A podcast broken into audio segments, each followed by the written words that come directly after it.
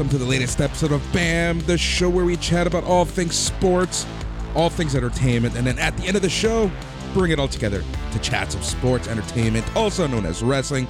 We're your hosts. I'm Boris, and as always, I'm joined by Matt. Bonjour! How's everybody doing out there? We hope you're doing well. Boris, it's 40 degrees Celsius with the Humidex in Toronto. It's a sweaty, grotesque day. We watched uh, NWA's uh, TNA's first pay per view, which was a mistake, a wretched file program. We also watched some good wrestling. We have some good sports to talk about. And uh, big homies on the recovery track. How you doing today, man? This is how I'm doing. Nice. That's how That's I'm good. doing. Jesus Christ. Right. All right. Honestly, sorry. It's- So I'm gonna do my best to to mute myself before I cough. But yeah, uh, for those of you, I don't know if you if people have listened to the midweek Markout. I know it literally just got released as I hit record. Uh, so um, I'm I, I've been sick all weekend, and it hit me literally as Vince McMahon comes out on SmackDown. My body just said, "No moss, fuck you." It just rejected it. Just rejected the notion of Vince McMahon strutting down, power walking to the ring. That's hilarious. Well, you seem all right, man. I don't know. You're drinking a beer here at 3 p.m. in the afternoon. That's all. That's good. Yeah, well, you seem all right. All right. Yeah. No, honestly, it's a lot better than I did on the weekend. I think the worst day was Sunday. Um, Sunday, I basically just slept all day, made an appearance at my brother's in Oakville, but literally got back and just went right back to bed. It was just one of those, Ah. one of those, one of those weekends. And then yesterday, my throat started hurting. Still no COVID. So this isn't COVID. Uh, luckily, thankfully, but it's just one of those things like, you know, the the weather we've been having here, you know, one day it's plus 40, the next night it's 10 degrees, right? Like that gets to me all the time. Yeah, man. Well, it's gonna be up and down uh, all summer too. So hopefully you adjust. But yeah, that's brutal, man. Ho- hope you start to feel better soon. Yeah, yeah, no, no, I'll be fine. It's just it's always that it's always in the beginning, right? Like uh Yeah. I'll get sick again in September this exact same way. When the weather Oof, starts yeah, going the just- other direction. The change of the seasons, eh, man? Ah, dang. Yeah. Um, but yeah, man, everything is going well. We've had a super busy week. Honestly, I just want to thank everyone who has kind of stepped up, uh, done some shows. I know, like I've kind of been MIA in that sense, but um, you know, the the machine is still rolling. People are still talking wrestling, and uh, you know, this week we have a full slate of shows ready for you, including this Bam, which you know what you said it was gross. What, what did you say? Hot, grotesque, something grotesque. How did you describe the Oh. weather? The weather, it was very sticky, grotesque, hot outside. I don't know. I said those things. Yeah, I said something. worse things about the TNA show that we watched. Yeah, I was gonna say. Literally, that's where I was going with this bit. But yeah, well, that's where we're at right now. But no, man, it's been uh okay. So again, how are you? How's how's life? How's uh, how's Matt going? I think we've like shared. Basically, try to figure out when I'm like alive to record. That's basically when we've talked. yeah, man. Uh, I'm I'm well though. The whole sports roast thing that I was gearing up for got canceled like literally last minute day of, which was kind of heartbreaking. I was very ready. Uh, one day I'm gonna do my set. I might try to put it online and just battle the guy online. He reached out to me, so we might try to make our own thing of it. But uh, yeah, if not, I'll just read my set on the internet one day. But yeah, no, I just I'm just kind of disappointed that that didn't turn out because I was quite excited for that. But you know, whatever. Well, I'll get on the next one.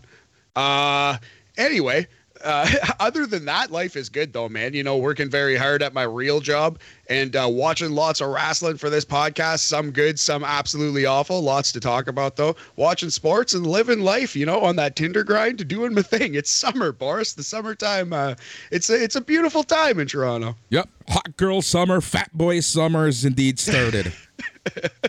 Husky boy summer. Husky go. boy summer. Cheers.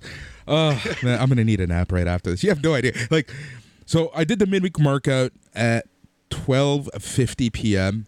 And in the corner of my eye, I had a beer, and I'm like, "Fuck, I need this right now." It's just like something to get me through. As soon as I finished that, like literally, as soon as I hung up with Mike, um, my boss calls because we have our our, our our regular sync.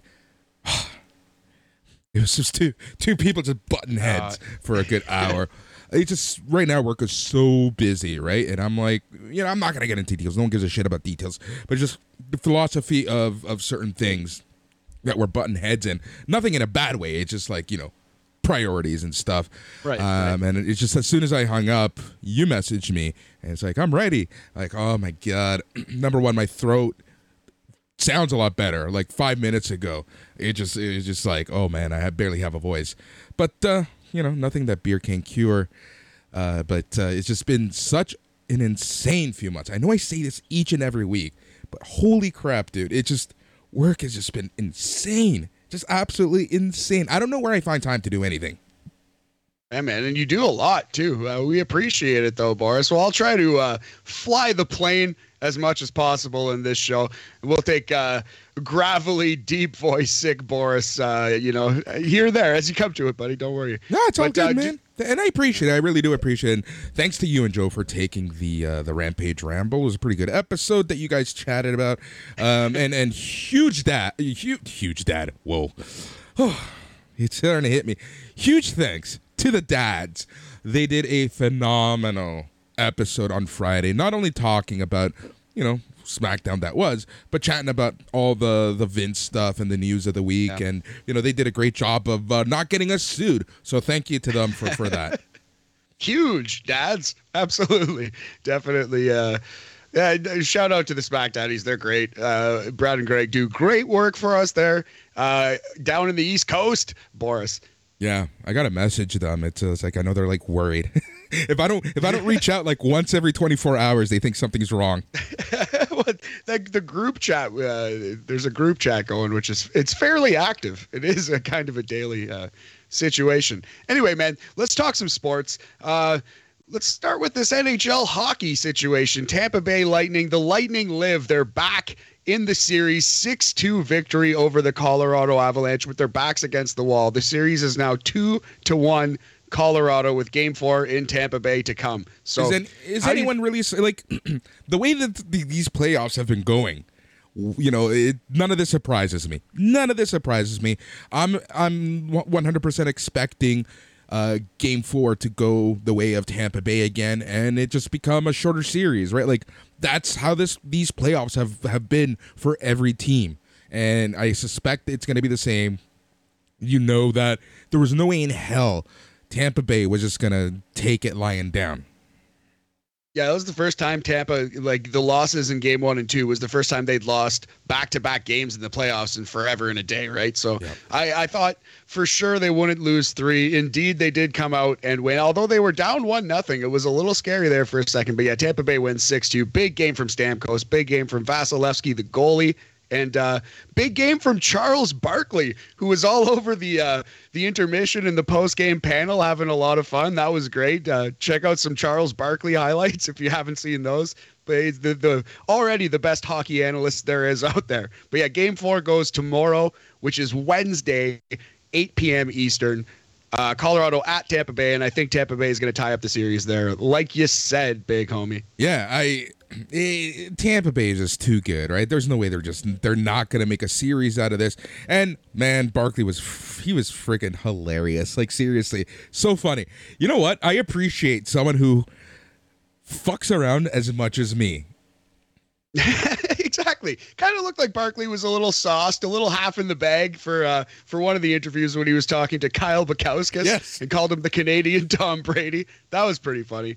But yeah, no, Barkley just having a good time. And we need more casual hockey fans. His hockey, Chris Rock has a bit about hockey where he's like, hockey is like heroin. Only heroin users use heroin. Only hockey fans watch hockey. It's like the hardest of the hardcore sports, and they don't let anyone else in. You know what I mean? That's like Chris Rock. There's there's one It's- more hardcore there- sport that I would consider, and that's something that we cover, and that's AEW. That's a conversation for another day, my friend. No, but it's the same. But this is the, it's the same thing, right? It's the same thing. How do you get that audience right? Sometimes, and and and sometimes, I think the NHL takes itself too serious. So having moments Yeah. like this, oh, pure gold. Love it. Love to see it, right? And it's kind of what baseball did. I'm not going to say that they're they're they're happy go lucky, right? It's not the NBA. The NBA is the king of not taking itself too serious until recently, where I think they're taking themselves a little too serious and it's putting off some fans. But I think it's cyclical in this in this sense, right? But NHL basically needs to be a little more tranquilo, maybe you know take an edible uh, and, and just just chill out, relax, and and and have fun. Exactly, and have a cocktail with Charles Barkley, and that's what they did last night. So it was really great to see. Again, just a, a, really big win for the playoffs for the NHL in general. They're they're in the upswing. It's been a strong NHL playoff. Hopefully, the whole free agent frenzy is you know not too disappointing. We see some players change teams, and it will be an exciting year next year. And hockey's on the upswing. Speaking of changing teams, I'm changing the script on you. So how about Shea Weber? My God. Oh yeah, well, I mean, it's just it's proof that he's not going to play any more hockey. I think it it looks like a cap situation, a retirement, and uh, Montreal got a human, a warm human body out of it, who they may trade after this season. We'll see what happens with Dadonov. But yeah, so the Montreal Canadiens traded captain Shea Weber to the uh, Vegas Golden Knights for Evgeny Dadonov, I believe it was, right? Yeah. And uh, yeah, so we we we got a warm human body, Boris, for a player who was never going to play hockey again. It sucks to see Shea Weber go. It made me sad to read it, but it was just confirmation that his career's over. You know. Yeah, that's that's exactly it. And at the same time, this is also brilliant on the Vegas Golden Knights, right? Like who is kind of I don't want to say struggling to to make payroll, um, like to, to make it within in line, right, and to the salary cap to get under the cap, yeah, to get under the cap, not make it, but to get under yes. the cap. Uh, it's brilliant what they've done, and I think this is just goes to show you kind of like those those. Um, the, the nice little stuff. Like I love, I love seeing this strategic work. That that's what I'm getting at. Yeah, it was eh, at the end of the day, it was a win for both sides. I yeah, there's a cap circumvention situation. I, I have not looked up into this. I, I it, in in a nutshell, they basically get the money back for Shea Weber for him retiring, and they can use that money to pay Jack Eichel and Mark Stone and the rest of their expensive players. So. Exactly. Which I'm telling you, I think Vegas is going to have the ultimate bounce back next season. I think so, man, that's good. That's a competitive division. It's a competitive division, and it's getting better. Vancouver just signed that kid from the KH, KHL. Uh, Edmonton's good. Calgary's good. It's tough division. Your Kings, the Kings, they're good. They're looking good. They're looking really good. I like the fact that they're young, right? Minus a couple not so quick players anymore. Um, there, there's a couple. There's a couple of people who I think where you know the Kings can upgrade, but that's a conversation for September. Speaking of teams bouncing back, Golden State Warriors, my friend. Yeah, the dynasty. The dynasty is on. Four titles in eight seasons, six trips to the finals. One of the years they didn't win, they set the all time record for wins in the regular season. This team's a dynasty. We're watching greatness in front of our eyes. Steph Curry, one of the what, 10 to 15 best players of all time, maybe higher on that list. I think he's higher. Just, uh, he yeah, changed the incredible. Game. He changed the game. Larry Bird introduced this long range shooting. Steph Curry just demolished it and just like that is what the NBA is now. And I think it'll be this way at least for the next 5 to 10 years. Oh, more. This is basketball from now on. The three is worth more than two, and it always will be. You know what I mean? It should have been this way as soon as they instituted the three point line, it just took people a while to catch up. Wait till you start seeing the three point alley oops, or or not alley oops, uh, uh, slam dunks. That's that's that's that's Boy, the future. Uh, yeah, geez, I suppose so. Yeah, then basketball is fully broken. That that person will definitely be the goat. Okay, you're a Lakers uh, fan, aficionado. Blow it up. You've uh, seen, you've seen. Well, I'm not asking about the Lakers. Believe you me. I, I not not the Lakers of, of 2022 anyway. I don't give a shit about them. um, you've seen a lot of the work of one Kobe Bean Bryant. So here's the question: Who's higher on the all-time list, Bean, Kobe Bean, or Steph Curry? You know, it's funny because there's so many differences with these two players. Oh, right? Oh yeah. But at the same time, I feel like they've had a a great supporting cast that has helped them. And I'm not trying to say that either one would have not won the championships that they did without the team. But they wouldn't have won the championships they did without the team that they had. There's no way that Kobe yeah. would have won, you know, without Shaq, especially. But that's sports. That's fine. He's not Yeah, a I'm just- but- quarterback. but- he's but- he's not a goalie in hockey, right? Like it's, it's. I agree with you, but yeah. Yeah, so I guess what I'm trying to say is, man, there's they're so comparable in so many different ways, in, in so many similar ways, but yet so different in how they approach a sport and how their legacy is in the sport. You know, I, I'm gonna have to honestly say this might be very controversial, and I hate, like, you know, that I hate to give San Francisco any credit. But I'm gonna have I to do. say Steph Curry, in the grand scheme of things, is a better player than Kobe Bryant.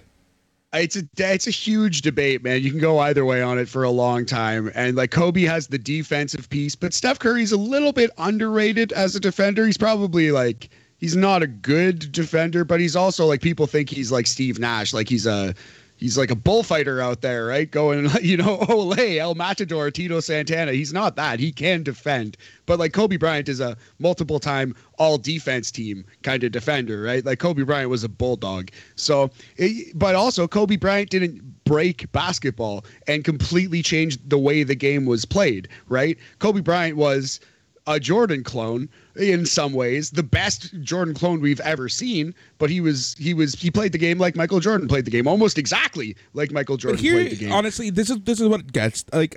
I hate comparing players from different generations, right? It's Yeah, like trying to compare Dr. J and Steph Curry. It's like trying to compare Dr. J and Michael Jordan. They each brought their own thing to the to to to the time that they were in. If there was no Dr. J, there wouldn't be a Michael Jordan. If there was no Michael Jordan, there wouldn't be no LeBron James. If there was, was no LeBron James, I don't know. We'll see who's next. But you know, you know what I'm trying to say? Like it's hard. I hate Yeah. comparing eras. no, it's tough, but that's that's the whole fun of it, right? Is It's to like try saying to. it's like saying ugh, another one. I it's an to give credit unsolvable puzzle. Anyway, go on. Babe Ruth or Mark McGwire or Barry Bonds, right? Like Babe Ruth Yeah. or Barry Bonds. Who's better? Eh, Well, the answer to your question is Barry Bonds, but he, but yes, I, I understand exactly what you're saying. Yes.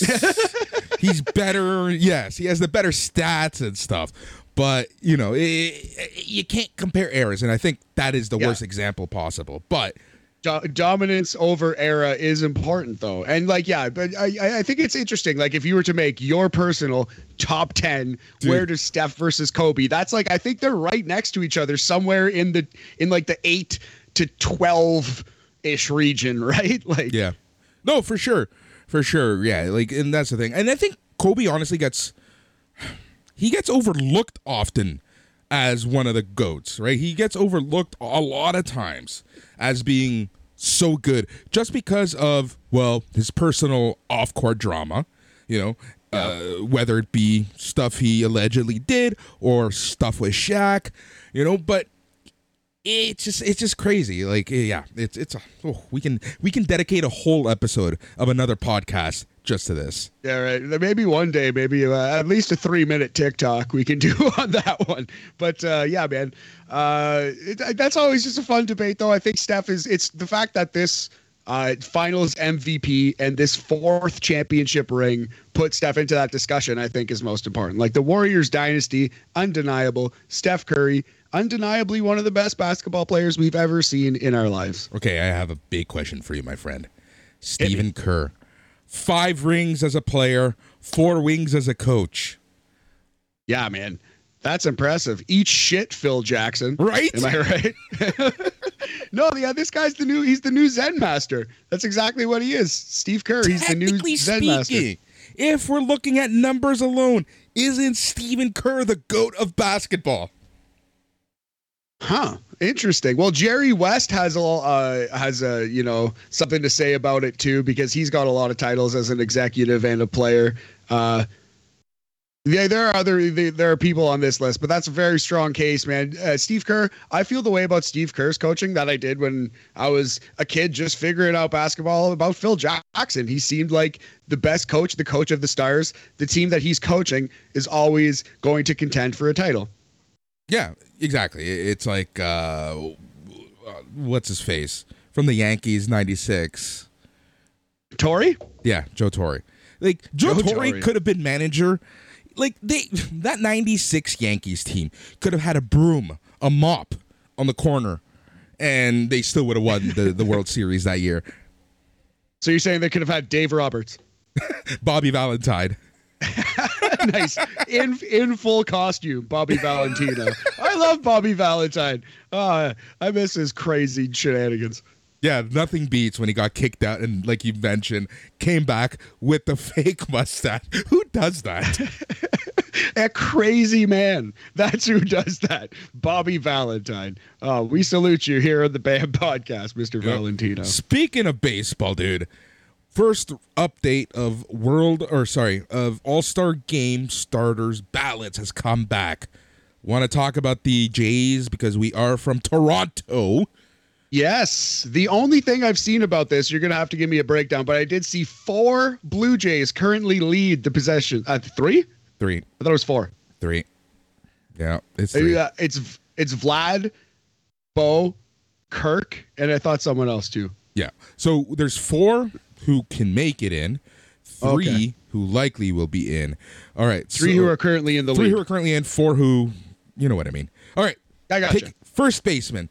Vladimir is first place in votes with 947,000 votes. Uh, well, I guess we, so. Yeah. We have Bo Bichette, first place for shortstop at 585,000 votes. The one that surprises me the most is Alejandro Kirk. No. First place for catchers. Smack buddy, he is smacking ball. He's one of the best hitters, or has been for the past month, one of the best hitters in baseball. So yeah, I know. I kind of believe that. He's just, you know, he's like small, chunky guys. Like, you know, in some ways, the quintessential baseball player. Like, not the evolutionary baseball player, but like in some ways the platonic ideal of a baseball player. Alejandro this is what Kirk. I want my ba- that's what I want my baseball players to look like. I want my whole team to look like Alejandro Kirk, five six, just kind of chubby, swatting the ball out of the park to all three uh, places of the look, stadium. Alejandro Kirk, Taco. He could he could replace one of us and no one would know the difference on this show. What could you not love about that? Oh, you know I, love, I love you know I'm a mark for him. I've always been a mark for him. You know Man. what's funny about Alejandro Kirk? When we went, when um, Jason and uh, Mike and I went to go watch the Jays game, I did everything in my power to get Jason to buy a Kirk jersey. Nice. That would have been a good but this is call. Kirk, he could be But starting. this is right before Kirk got super hot. So I'm like, dude, nice. this guy's this guy's gonna do it. He's gonna be good. He's gonna be great. He's gonna just just watch. And, and then, well, like the reason remember, why this, is, the Jays... this was like a week or two after Alejandro Kirk tripped over second and got out. well, man, the reason why the Jays got him was because he had like apparently this amazing bat that people were just like, you got you got to see this hitter who's also a catcher and he's just a little guy, but man, can he swing the bat? And it's turning out that he's Dude. translated those skills to the major league. This guy's got a crazy, crazy bat. He's an excellent hitter. Dude, here's the thing about Blue Jays and catchers before we move on. Because we have one more name to get to. We have three amazing catchers. They're not necessarily the best catchers, but they each bring something different to the table. If you were the GM, who would you trade? Uh, are you talking about uh, Kirk, Danny Jansen, and Gabriel Moreno? Correcto. Okay. I think you have to trade Jansen, but he gives you the less the least value, right? So Kirk is the one you, I would trade. Well, Kirk, right now you could you could probably sell very high on Alejandro Kirk and get a good starting pitcher, maybe.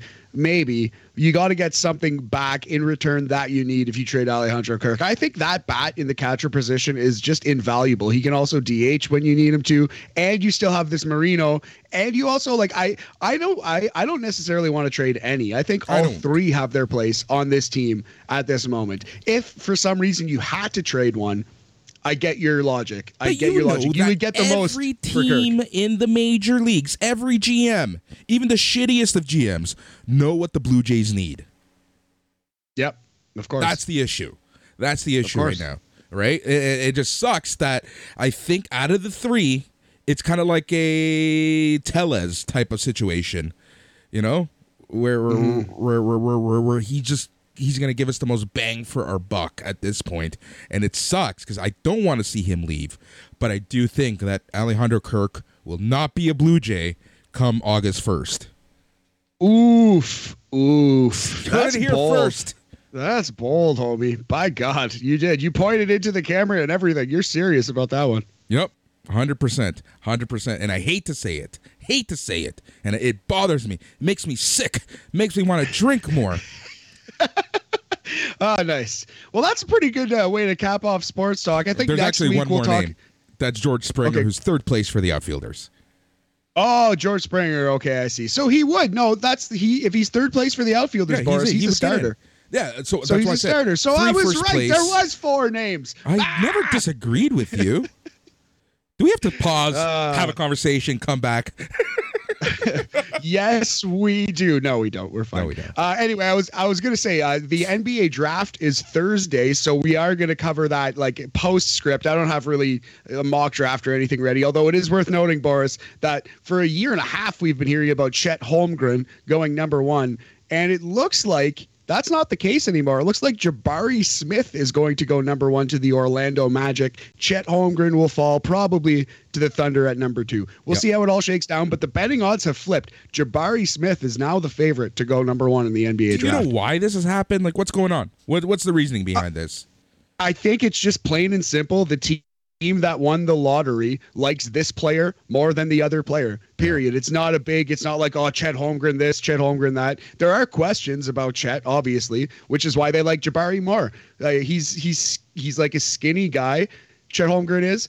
Uh, there's questions of whether or not he can create his own shot at the NBA level. But that man, if he pans out to be the way you think he might, which is the ultimate stretch five, a center who can guard the rim and shoot the three, the way we wanted Kristaps Porzingis to be, maybe right? That's who Chet Holmgren could be, and he doesn't necessarily need to create his own shot. He could be like the third option on a championship team kind of guy, right? So.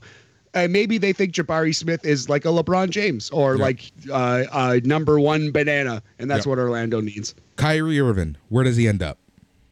Oof, Knicks or Lakers. Probably, I'm guessing somehow on your Lakers, and he's gonna do one last Batman Robin thing with your boy LeBron James. Oh, you love it. You are you are literally gouging your own eyes out right now. I don't understand the Lakers. I don't understand what they've done. Like, which LA team is worse off for the future, the Lakers or the Clippers? Well, they the Clippers still have on paper, in theory, Kawhi Leonard, so the Lakers are worse off. Who? Uh, the they have? Claw. He he once won a championship in this fine city of ours. I love how bitter we still are over that. well, if you would have stayed, we'd be four-time champions. That's all I'm saying. Prove me wrong. Right. You can't you can't tell me I'm wrong. Before we move on from sports, I just want a yes no answer to this. I don't want to get into it. It's just a yes no. Does Deshaun Watson play a game this season? Yes, All right, let's move on. sadly, sadly, yes. Let's move on. also prove me wrong. All right, so we have uh, we have two Impact Wrestling shows to talk about here. Entering wrestling chat. Do you want to start on, with the good hold on, one or on, the bad on, one? hold on. you use the term show vaguely on this. we have one Uh, show Yes. and one something. Oh, it was yeah, a fever dream, an acid trip, a vile, disgusting mess with some actual good, innovative, interesting ideas in there, and something that deserved to die on the day it started, but somehow made it 20 years. Boris Impact Wrestling. All right, so, so so so where do you want to start? What are you thinking? What's in your gut of guts? What are you thinking?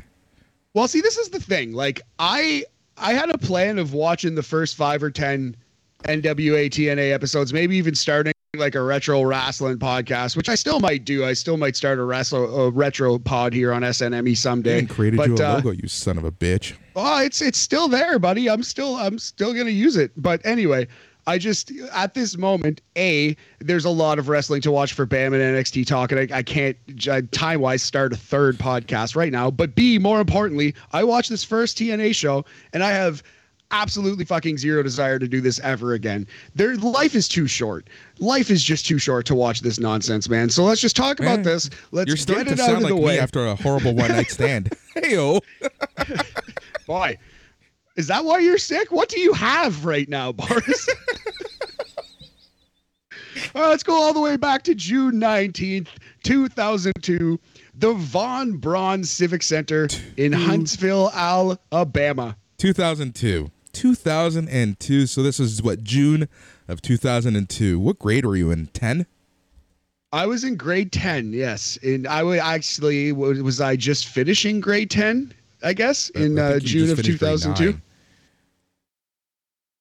I believe, the yeah, you might be right about that. Yeah, I think, yeah, you're right. I just did finish grad. Good call. Wow, you know my life better than I do. Finished it, yeah. And uh, yeah, just living life, living it up, man. Just listening to tunes, you know, uh, City High.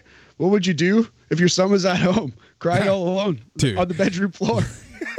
well, locked door and all. oh man, so it was, was a different time though. I was just gonna ask, how was your life in 2002? My life was uh, similar to this life.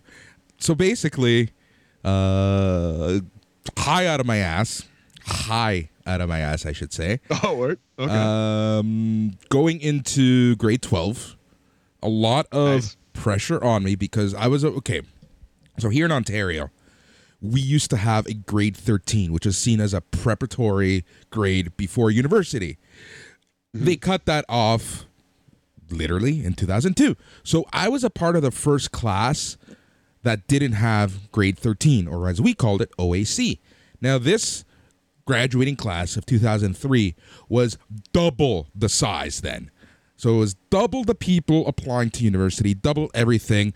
I I had this new curriculum of you know putting the five years in four, and there was just so much pressure leading into this. So I knew in the back of my head that this was going to be the last summer I really had, and it really was because in summer of 2003 I started working in the kitchen, never had time for anything, was going into university. So, yeah, so this was like the last summer I honestly had 20 years ago, which is funny because I literally go to my nephew and like, my nephew, and I'm like, hey, Alex, this is the last summer you're going to have, so enjoy this summer.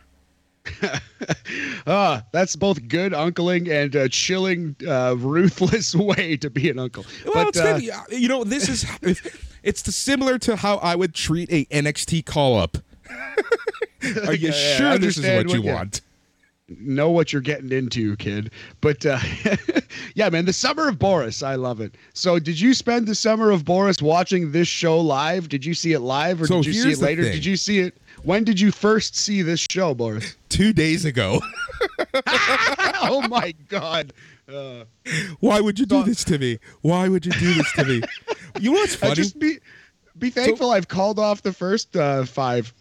Oh my god, do you understand how much beer would have been consumed if we actually had to do this show? But here's the thing about about all of this is I remember hearing about TNA on the law and kind of being curious, so much so that for our younger listeners who don't know, these were pay per view specials, nine ninety nine here in Canada on Viewer's Choice pay per view, nine ninety nine every Wednesday live. So I believe I ordered episode five was the first one I watched. Okay. So yeah, interesting.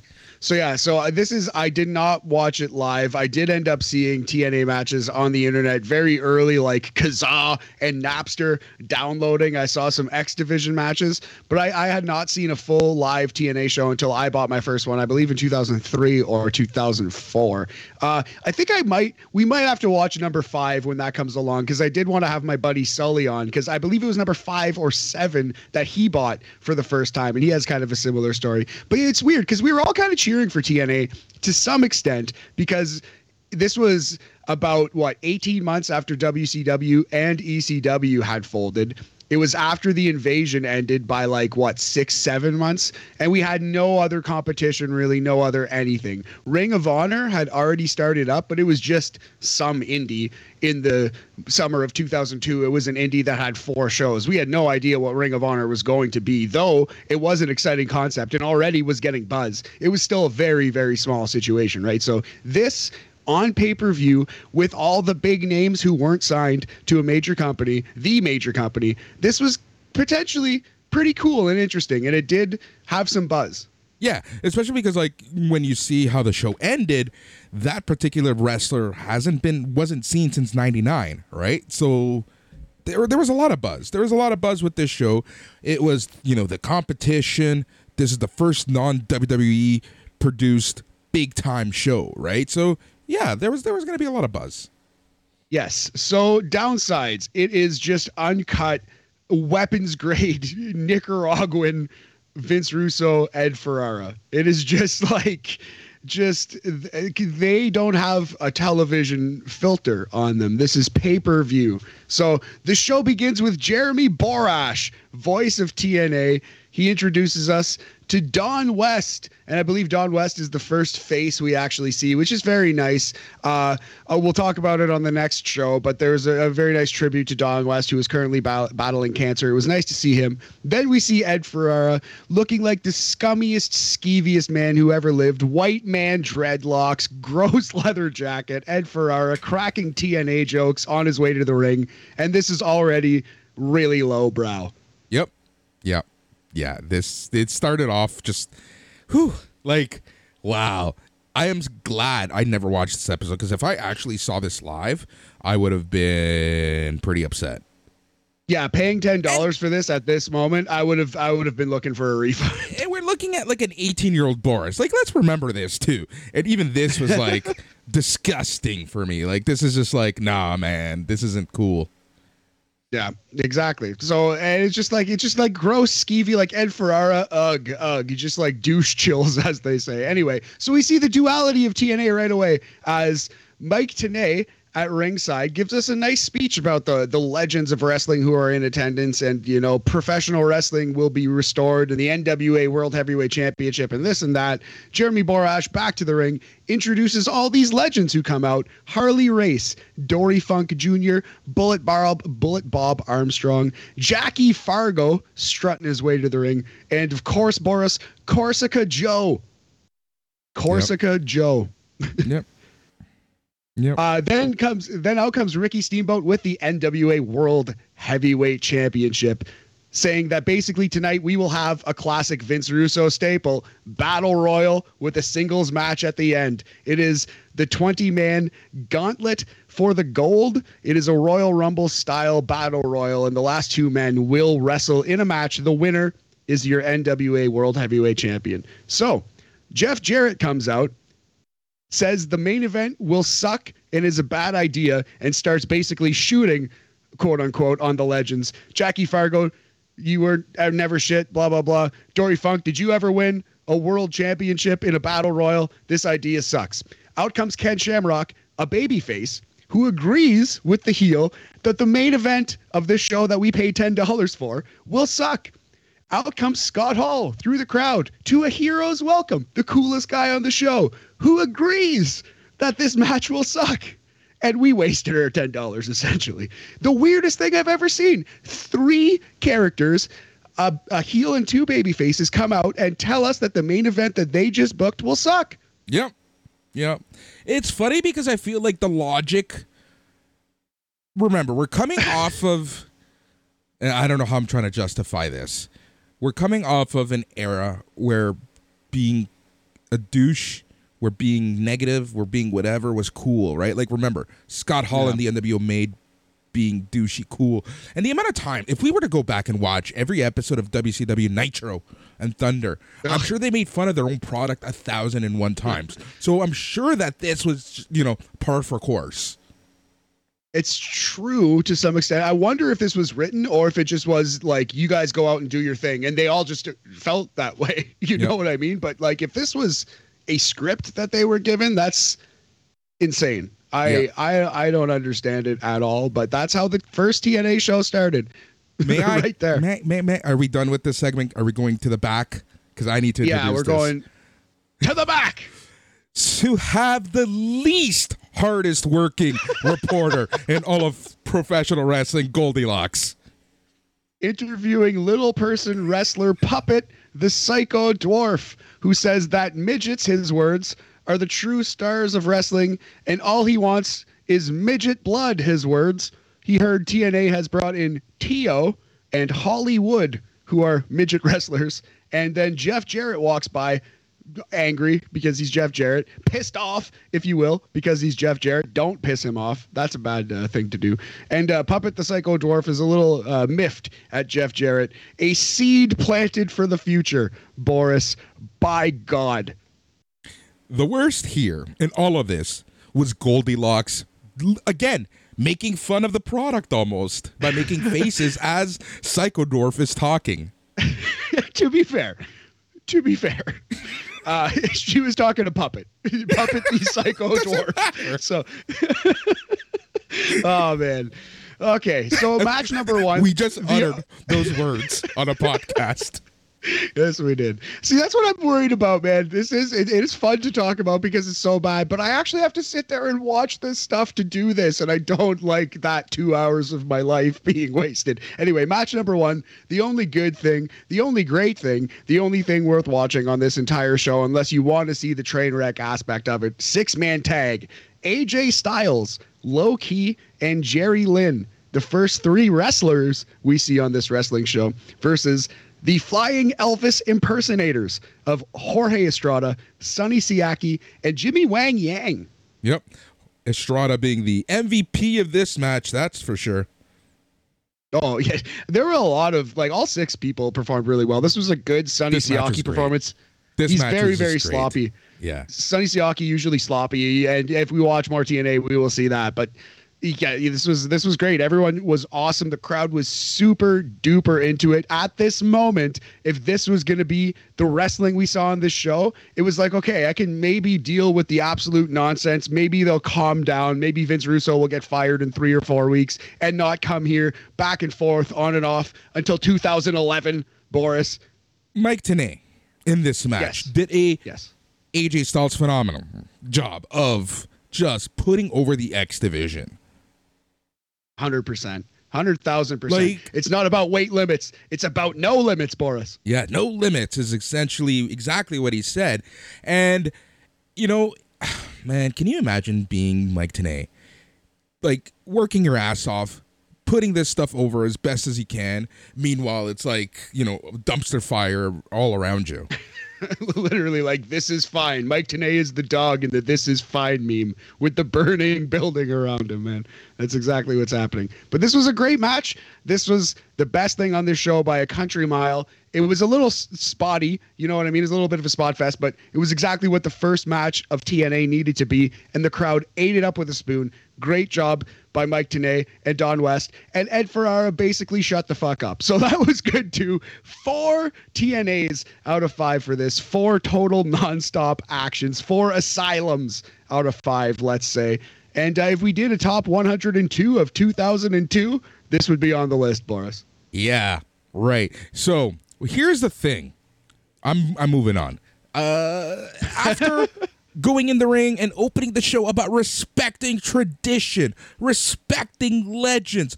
You know, this is all about professional wrestling. We got girls in cages, my friend.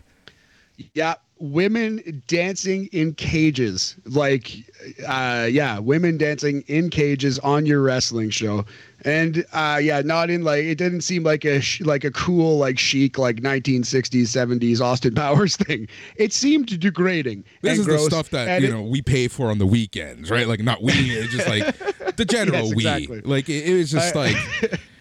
this is lowbrow and cheesy, and it lasted for years. It made yep. us all look gross, but that's what made it TNA, uh, Boris. Um, match number two a midget match, their words, Hollywood versus Tio. Uh, terrible, absolutely terrible wrestling match. Tio wins in three minutes. Uh, picture picture a little person wrestling match in three minutes on a Vince Russo wrestling show. That's what this is. That's what this Some was. would say, drumroll please, this was a short match also. oh, looks like we made it. Boris, you did it, buddy. I'm proud of you in this moment. We'll give it uh, we'll give it one star because it wasn't embarrassing to wrestling. And believe me, many things on this show were embarrassing to wrestling. This was simply very bad pro wrestling. One asylum out of five for this one. Speaking of very bad and embarrassing, just cringe worthy, awful stuff Ed Ferrara, the sleaziest man I have ever seen with my own eyes, and Don West in a Hawaiian shirt who looks like James Bond next to this guy are out to announce a lingerie battle royal for next week. It was sad to see Daffney out here doing this nonsense, knowing how her T- uh, TNA career went. Like, actually, like my heart kind of sank seeing Daffney out here. But the names were Daffney Francine, a woman named Joni, Mickie James, Alexis Laree, uh, and then a woman named Sasha, a woman named Erin, a woman named Elektra, who I have never seen before, Taylor Vaughn, who was the former BB in WWF. Um, so yeah, so this was a terrible promo. Ed Ferrara just being grotesque and cringy as all hell. There's a cat fight. Somebody accuses Francine of single-handedly causing ECW to go out of business, which that is was, the dumbest thing I've ever heard on a wrestling show. That was Elektra. Yep. Yep. Yep. Bottom of the barrel dirt worst garbage here. Just absolutely pathetic uh, attempt at entertainment. Uh, it ends with Francine promising to be crowned the first ever Miss TNA next week. God save me. Yeah, let's move on. Uh, to the back, Boris, and it's your girl Gordy, Goldilocks with Mort- Mortimer Plumtree. Mortimer Plumtree. So God bless him, he tried. He is a heel manager, so he introduces us to his tag team named the Johnsons, who were and, his uh, former. You got to yes. get the story. Got to get the yes, background, my friend. His former yes. childhood bullies turned wrestlers. Yes, so these guys used to torment him in school, and now for some reason, Mortimer Plumtree is in control of these men. And I guess to humiliate them, he is making them dress up and name themselves after cocks, for lack of a better term. These men's gimmick uh, is that they are penises. So the Johnsons are two very jacked men in like skin tight bodysuit, flesh colored bodysuit they, they are the Johnsons. They are indeed the Johnsons, Boris. You know, I'm going to stop you right there. And I'm going to say, I will never criticize NXT 2.0 this much. and I know I'm going to eat these words tonight. oh man, that's what I mean. Like we, this actually, it's it, it's kind of good to watch this because it'll make us wa- like NXT 2.0 more because it this, gives you appreciation this, of just how bad Russo wrestling can was. be. Yeah. Russo was, and how how bad this this medium, this art form, quote unquote, could be. There's nothing artistic about this. They tried to they tried to work a wrestling match, but it was the announcers cracking dick jokes the whole time. The Johnsons defeat. Listen to these two names that the Johnsons defeat on the first TNA pay per view. The Johnsons go the Johnsons, over, Richard, aka Dick, and Rod Johnson. Yes, Richard Johnson, aka Dick Johnson, and Rodney Johnson, aka Rod Johnson's defeat Lucha Libre legend Psychosis, Nicho El Millonarios, and the Cowboy James Storm, who still appears wrestling in TNA to this day. Boris, did you see the Johnsons on Slammiversary last night? I did I, not. I saw many Johnsons, but not these Johnsons. absolutely dirt worse. The only question is how many negative stars to give this. Was this one negative one star, which in my opinion, our opinion here at BAM is simply embarrassing to wrestling, or was this negative five stars? One of the worst things you've ever seen in your life. I think my joke is going to make it negative one stars because some would say Psychosis and James Storm found the Johnsons too hard to defeat. Uh, you're, you're just doing Ed Ferrara. Now you're just doing Ed Ferrara. No, I love it, Boris. Sometimes, yeah, we're not actually on the show calling I'm all about low hanging fruit. Amen. Yeah. So we're gonna go negative one star because honestly, I do think like I've sadly I've seen worse than the Johnsons in professional wrestling, arguably to come on this show to come on this show, all right. And also, some would even say the climax. This match climaxed prematurely. Hey yo! Oh no! I'm getting a beer. Oh no! We're gonna have to review this whole fucking fucking program, aren't we? We're gonna have to continue this. Oh god, we're having too much fun. No, I won't spend two hours a day. Oh, not a day, but a week watching this. Anyway, moving on. Uh, Goldilocks, your girl, backstage with the Dupps the Dupps. One of these Dupps, Stan Dupp, would go on to be Trevor Murdoch. Somehow, this gimmick is even grosser and more hick than Trevor Murdoch. so the Dupps drink beer, but someone, Bill Behrens, namely, comes backstage and tells them they can't drink. They can't drink on this wrestling show. So that's always good because it's not like Stone Cold Steve Austin was popular in 2002 or anything. Pretty good idea here for TNA. June of 2002. Funny enough, wasn't that when Austin like walked out? I believe it was in the middle of his walkout. Yeah. Uh, Maybe this was trying to get Austin in. yeah. So yeah, so the Dupps are literally, and I say this with all the grace I can muster, cousin fucking hillbillies. That is their gimmick. Yep. They are incest, and they one of them eats his own boogers on the way to the ring. That is the Dupps. We will see a lot of the Dupps over the coming weeks if we continue this, which we won't. I refuse to. Oh, I, I almost want to just for my low hanging fruit jokes. yeah, right. So in the ring, a vile, vile segment. Oh. Two NASCAR drivers, Hermie Sadler and Sterling Marlin, come out to the ring. Alabama crowd loves them. That's not the vile part. Oh, so So I thought it was.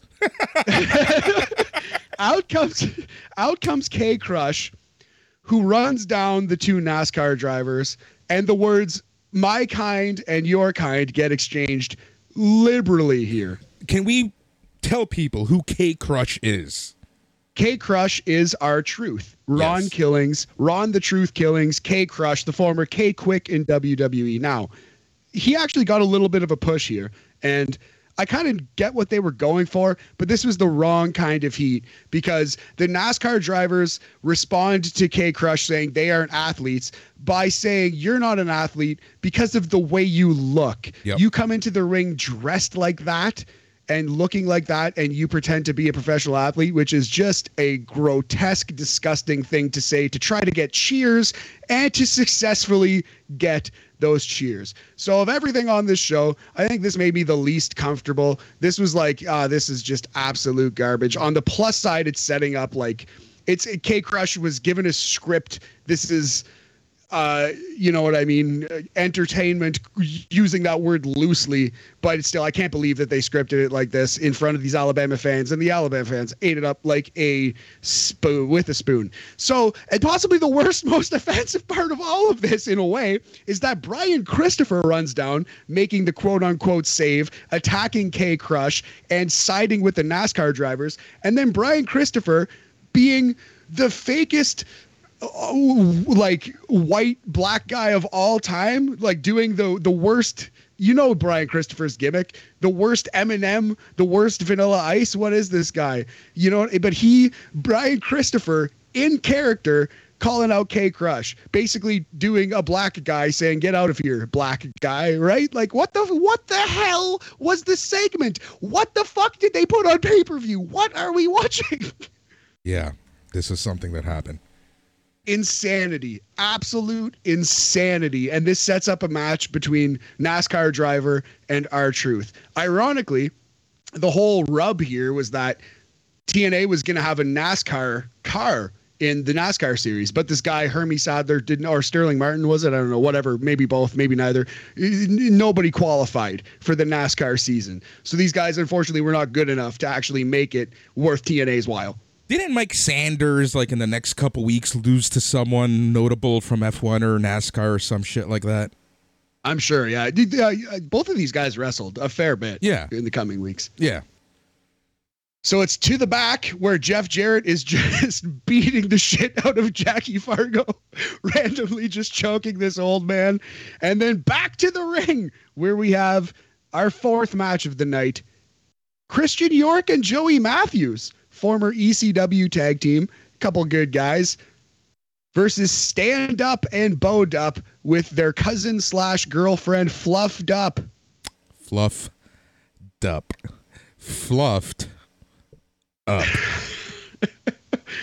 cousin fucking gravy sweating nose picking booger eating hillbillies and they win the match in 4 minutes defeating Christian York and Joey Matthews uh, at least minus one, possibly minus five. This one, honestly, So- this one's closer. This one was this. I hated this more than the Johnsons. I really did. Here's the thing about this match. This is why I hated it more. And this is like this just goes to show you that like Vince Russo never had any idea of booking. You get two absolutely ridiculous tag team matches right back to back. yeah, that's a, that's a good point too. I didn't even think of that. I Boom, love how we're trying to bring logic into this shit. hat upon a hat upon a hat. So yeah, so uh, as long like as long as we're you know like really in the hick here, this is an Alabama show where Stan Dupp and Bo Dupp just won. We get a country music concert from Toby Keith, somehow less hick than the thing we just saw. But Toby Keith, it's a Toby Keith concert. He's a professional musician doing a good job, and Jeff Jarrett interrupts it mid song, and the concert ends. That's the end of the Toby Keith concert because we must put over Stone Cold Jeff Jarrett even more, Boris. We must show you that this is the most badass, coolest guy in the history of wrestling. Jeff Jarrett. Who started this company again? Uh, Jerry Jarrett and Jeff Jarrett, I believe it was. Oh my god, this is just insane. Look, here's the thing, and and and okay, let's have a serious conversation if we can.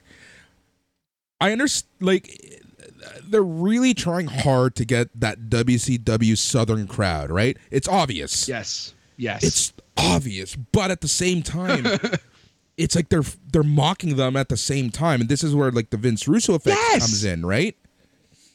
exactly. Russo is openly mocking the Southern wrestling. That's so well put. That's exactly what it is. because like one thing is doing this stuff having some of these characters but then you literally have fucking cousins not fucking cousins fucking No. cousins Quite You know- literally. yeah and and, it, and there's other stuff throughout this show and it's like you know and, and then going back like i said earlier you're trying to respect wrestling respect tradition and then you do all this stuff it's like how are you trying to garner the southern conservative wrestling viewer to watch your stuff absolutely mind blowing. I don't get it. I do not understand it for the life of me. yep. Yep. All this right, leads us so to yeah, more so- women dancing in cages Yes, yeah. Jeff Jarrett does get on the mic after interrupting Toby Keith because he's got to like not only show us but tell us that he's a badass. He's going to win the world title. Uh, Toby, no one wants to see you or hear your music. So yes, women dancing in cages, gauntlet for the gold, the fake ass Royal Rumble, Vince Russo style. So 90 second intervals. They did have the full 90 second clock on the corner, which I did think more was sense interesting. than a reverse royal, battle royal. So like, I will I'll give take it. them this credit. I will give them credit for this because that reverse battle royal. I always forgot how horrible those were. Those were until Slammiversary's pre-show. and it was bad. All right, so we'll quickly all so kind of go through this whole thing quick. So number one, Jeff Jarrett because he's the coolest, baddest ass that has ever lived. Number two, Buff Bagwell. Buff is the stuff. Fresh off being disgraced from uh, WWE, kicked off Monday Night Nitro slash Raw uh, from his terrible Booker T match. So Jarrett eliminates Buff in like what 30 seconds. Shit houses this guy, makes him look terrible. Entrant number three is someone who was all like I honestly thought he was he deserved a better career.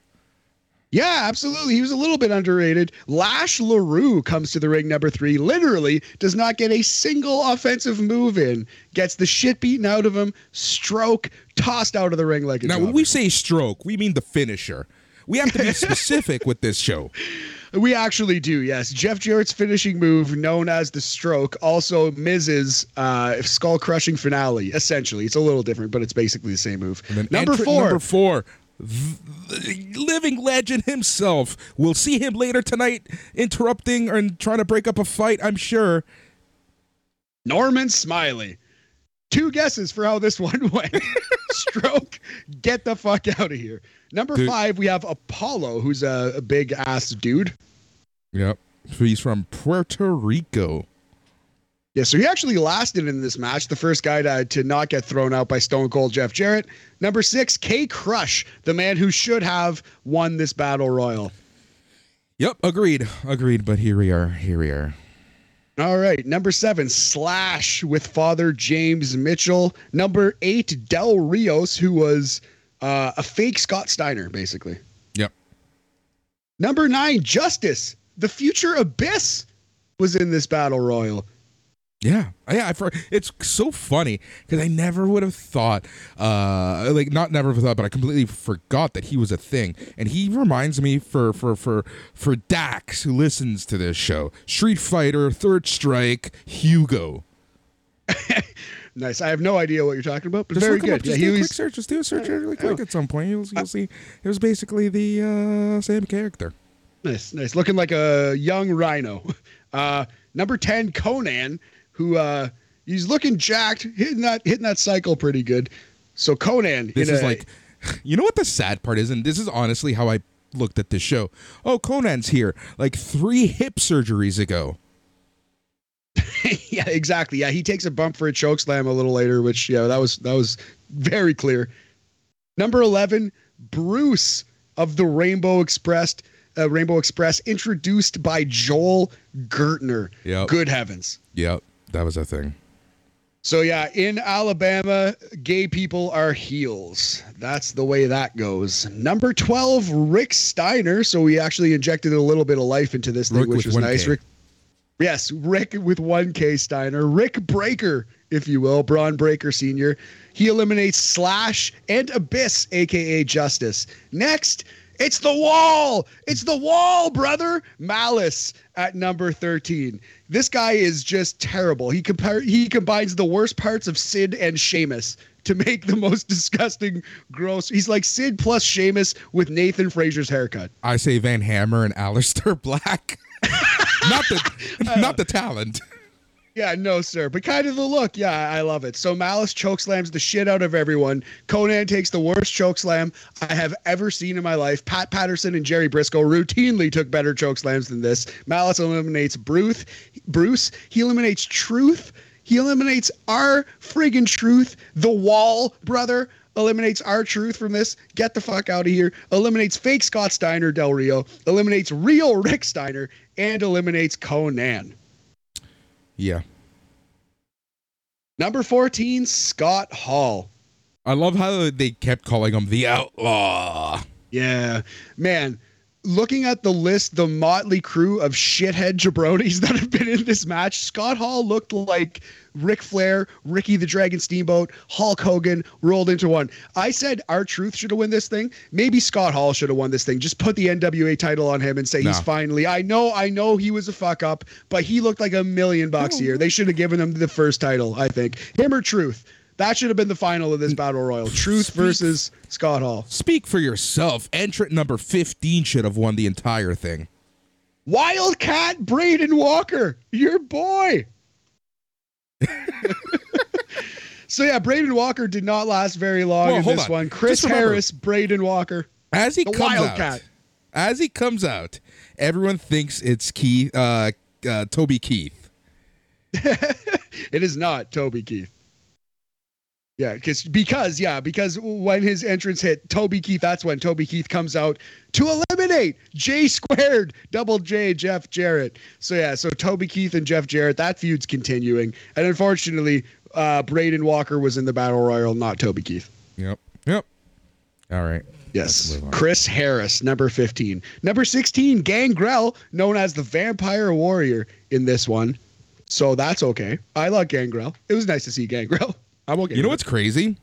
He looks in better shape now than he did on this show. in 2002? You're so right. He does, man. Yeah, he was looking a little rough in uh, 2002.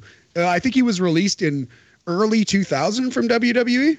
Yep. Yep. You know I what's be wrong about crazy? Like Scott Hall, this is June, right? He was released what May earlier, like just Yeah. a couple months before, like a month before, and he It was looks pretty like recent. he does not look good in this match. Like wow. Uh, it's so funny that you say that because he doesn't look like Razor Ramon, but he still looks so much better than everyone else. But I agree, like he wasn't. He was looking. You could see the wear and tear.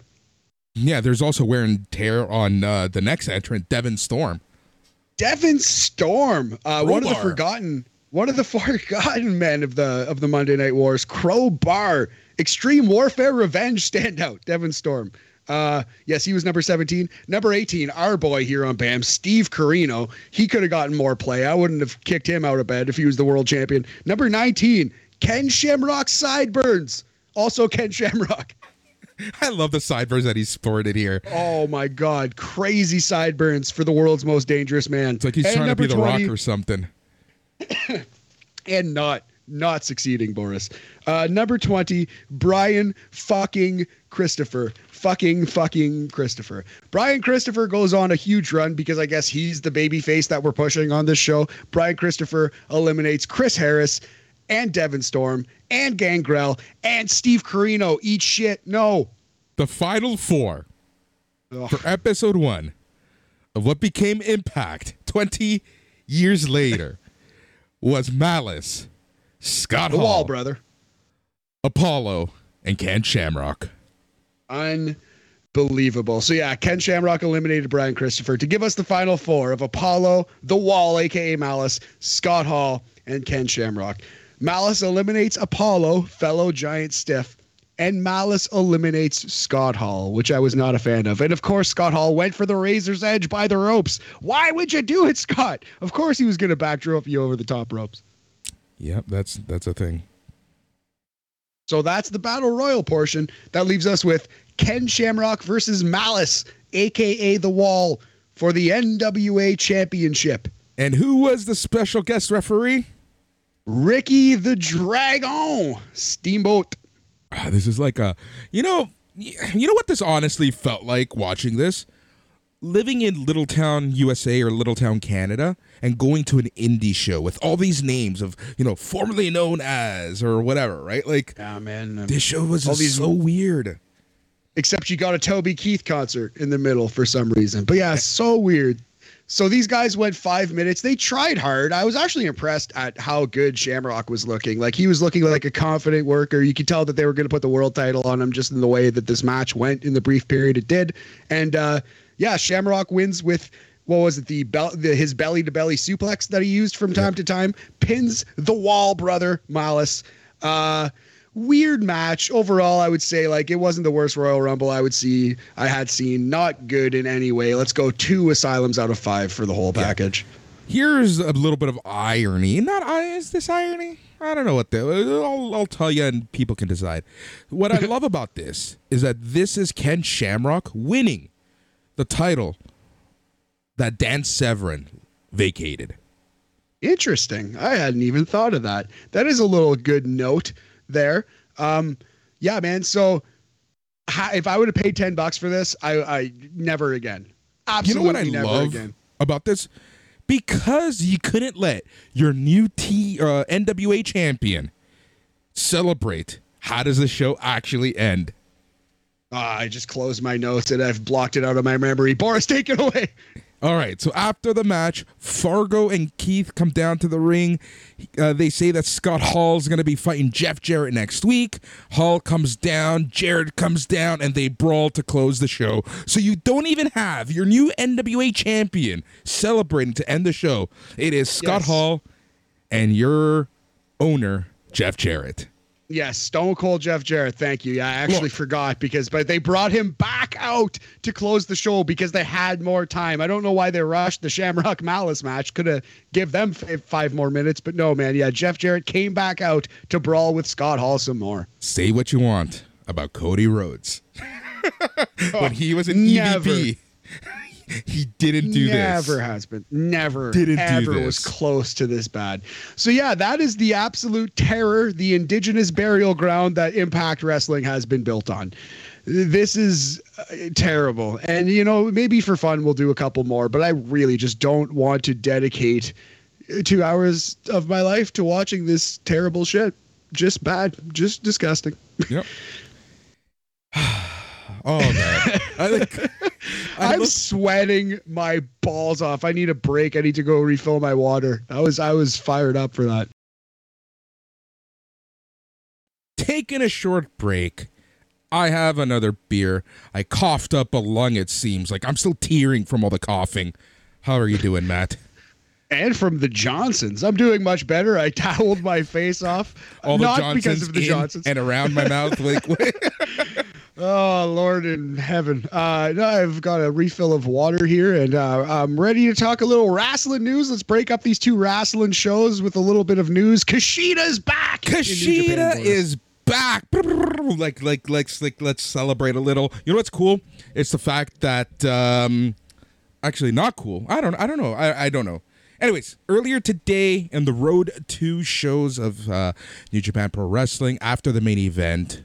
Should we should we spoil the main event for people? No, we'll talk about it later. All right. So there was a good match for the IWGP Junior Heavyweight match. When the match ended, Kushida comes out and he confronts confronts the champion and he essentially says, "I'm here, bitches." Yes, I will retire in a New Japan ring. And the match was, yeah, Taiji Ishimori versus Hiromu Takahashi. Apparently, a really good match. Uh, and yeah, uh, Kushida is back and he's gunning for that junior title again. Which is interesting, just because, you know, eh, the whole thing was he left because he didn't want to be in that division anymore. I feel you, but you know, the grass is always greener. He went Yeah. over, he saw what NXT You know- 2.0 was, and it doesn't mean that he's going to spend the rest of his career here. This is where he's starting. Yeah, here's the thing. Well, that's number one, right? Like, let's get a huge match because the the person he's going to face, I believe, they're going to have a fantastic match. Uh, number two of of note is he was talking afterwards, and he says that he still lives in the states, but he will Yeah. move from Orlando to Los Angeles and make all the dates as he has to. So this opens him up to be on New Japan Strong a lot as well. Exactly right. And I think that's probably where he would do a lot of his best work. He would have a lot more fresh opponents, maybe chances to win the tag team title if he gets a partner, whatever it Dude. could be. So, Filthy Tom Lawler versus Kushida. oh just, just just give me that match right now. hook it to my veins. Yeah, man. Uh, yeah, we both love Kushida's work. Chris Thought he got a raw Dickinson. deal. Chris Yeah. Dickinson versus Kushida. Hook that to my veins. Oh, I'll watch. I'll watch Moxley versus Kushida.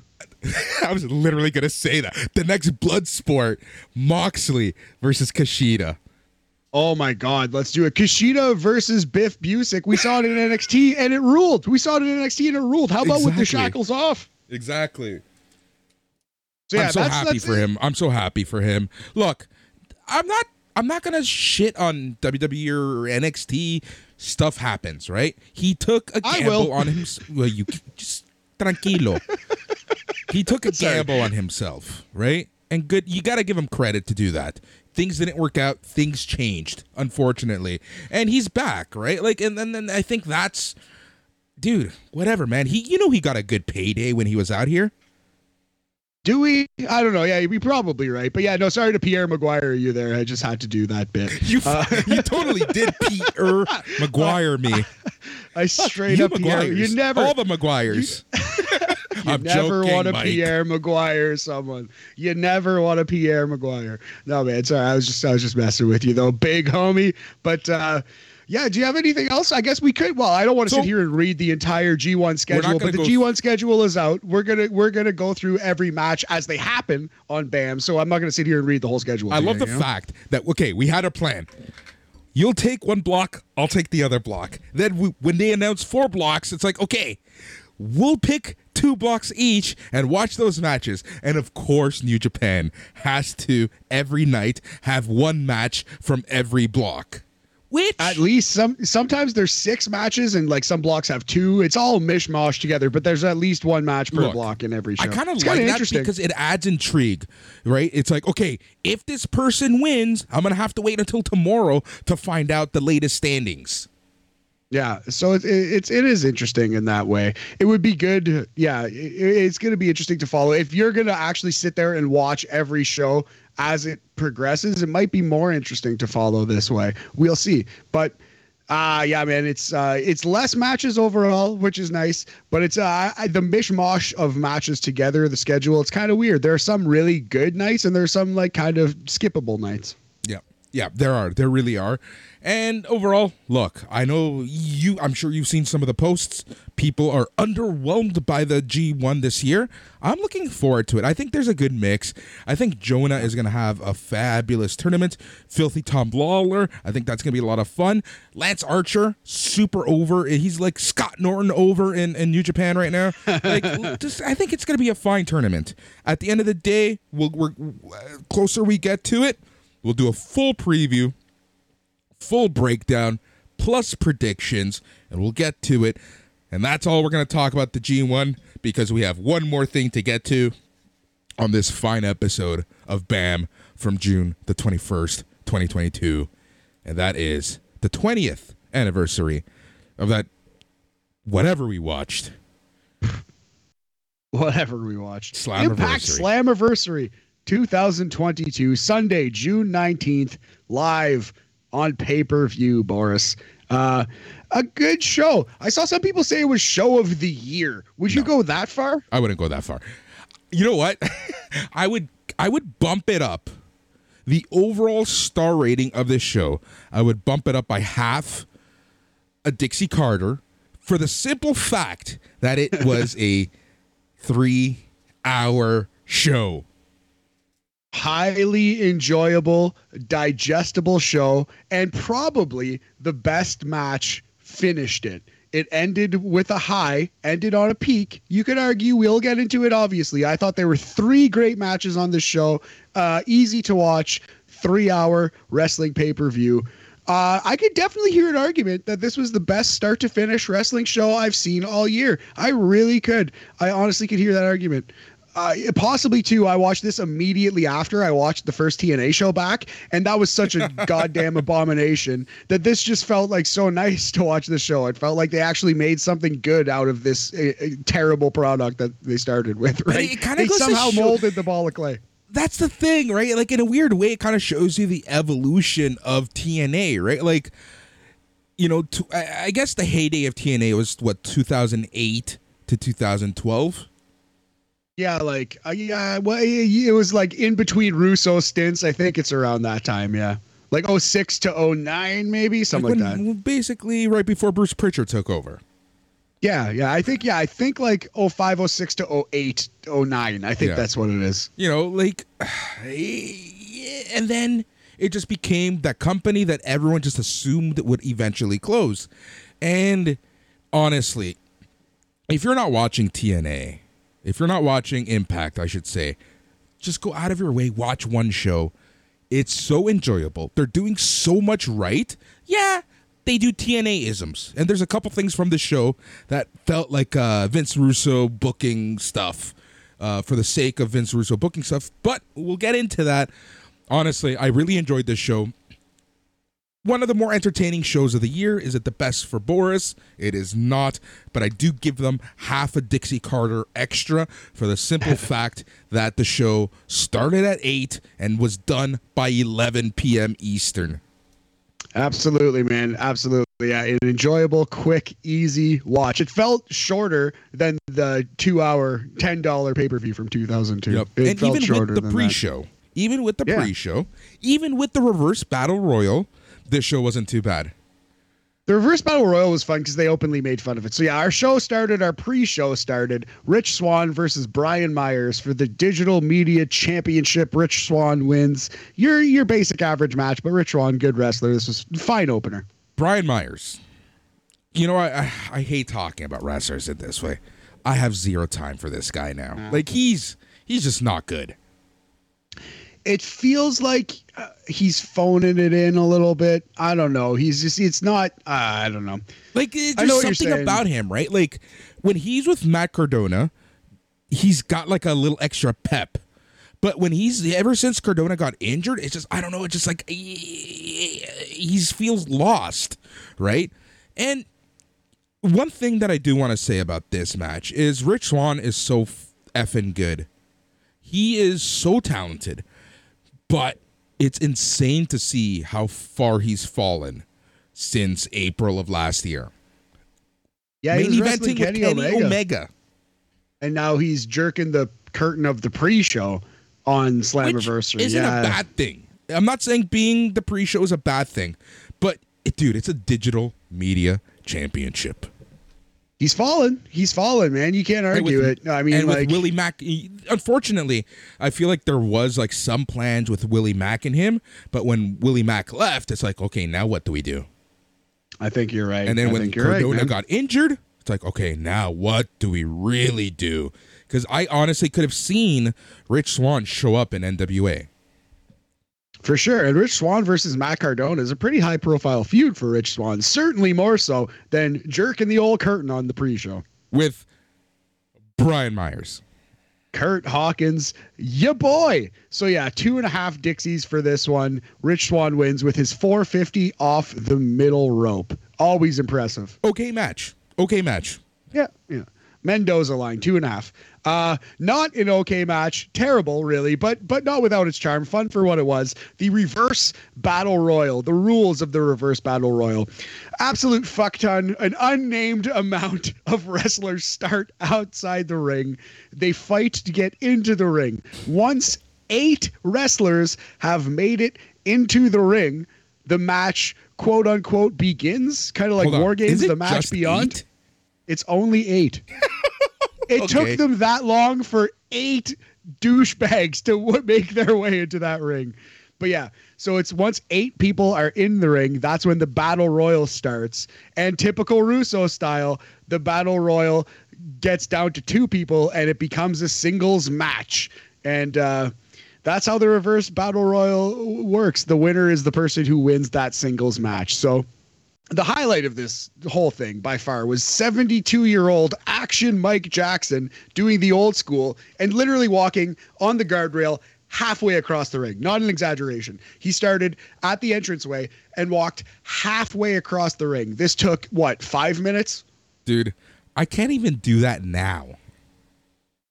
Oh God, no, no, probably not. And yeah, 72 year old action Mike Jackson, very impressive, doing the old school, literally halfway across the ring. It was just funny because seven people were in the ring for the reverse battle royal, and the person that uh, Mike Jackson was doing this to, I believe, uh, who was it? Was it Gujjar? Was it Bhupinder Gujjar that he I was doing think it to? so. He was doing it to somebody who actually was in the final eight. So everyone had to sit there and wait for Action Mike Jackson to finish his spot, which was hilarious. Like I, have said, to this was a bad match anyway. Okay.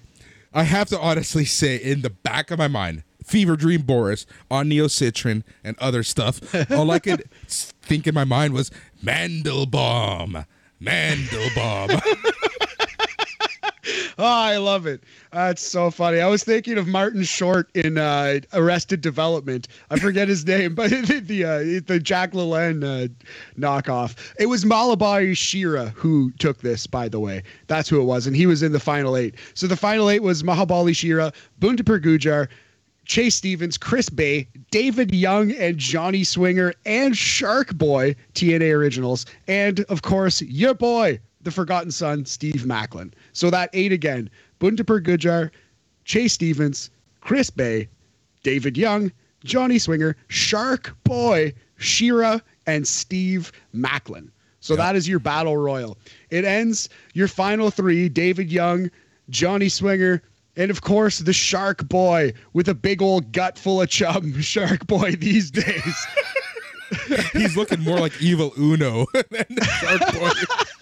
That's funny. Was that evil Uno under the costume? It may have been. But yeah, so it ends with Johnny Swinger throwing Shark Boy over the top rope to quote unquote win this battle royal. But the thing is, once it's down to the final two, Boris, it's not a battle royal. So even the wrestlers in this match, in storyline, the match is too confusing and they don't know the fucking rules, which I actually liked. At this point, they're making fun of themselves. They're poking fun. They're it's a the wink and the nod. That you said Johnny Swinger throws a Shark Boy.